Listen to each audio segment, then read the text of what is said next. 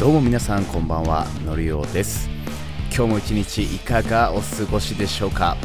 テックラジオ巷のセキュリティの時間です。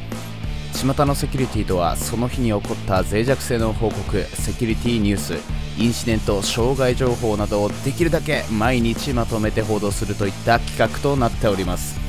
今日一日のキャッチアップに役立てれば幸いです。早速やっていきましょう。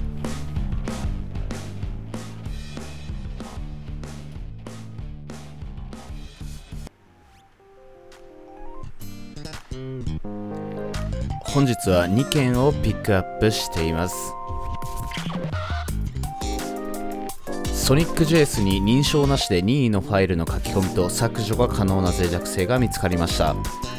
Node.js ベースで開発されている CMS SonicJS には認証なしで任意のファイルの書き込みと削除が可能な脆弱性が存在しています。こちら0.6.0までのバージョンが影響を受けます。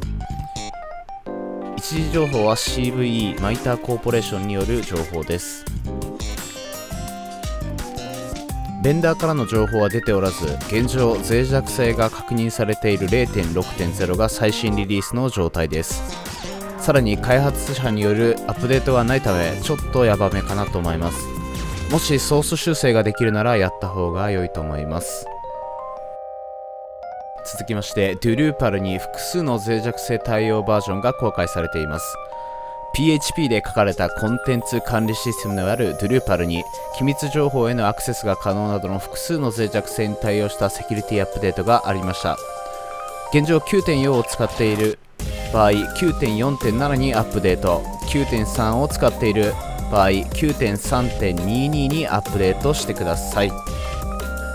こちらは CISA の情報となります。まあ、すでにアップデートは公開済みなので早めに更新するといいと思います。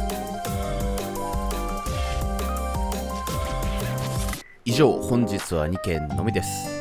巷のセキュリティの時間でした。それでは皆さんまた明日。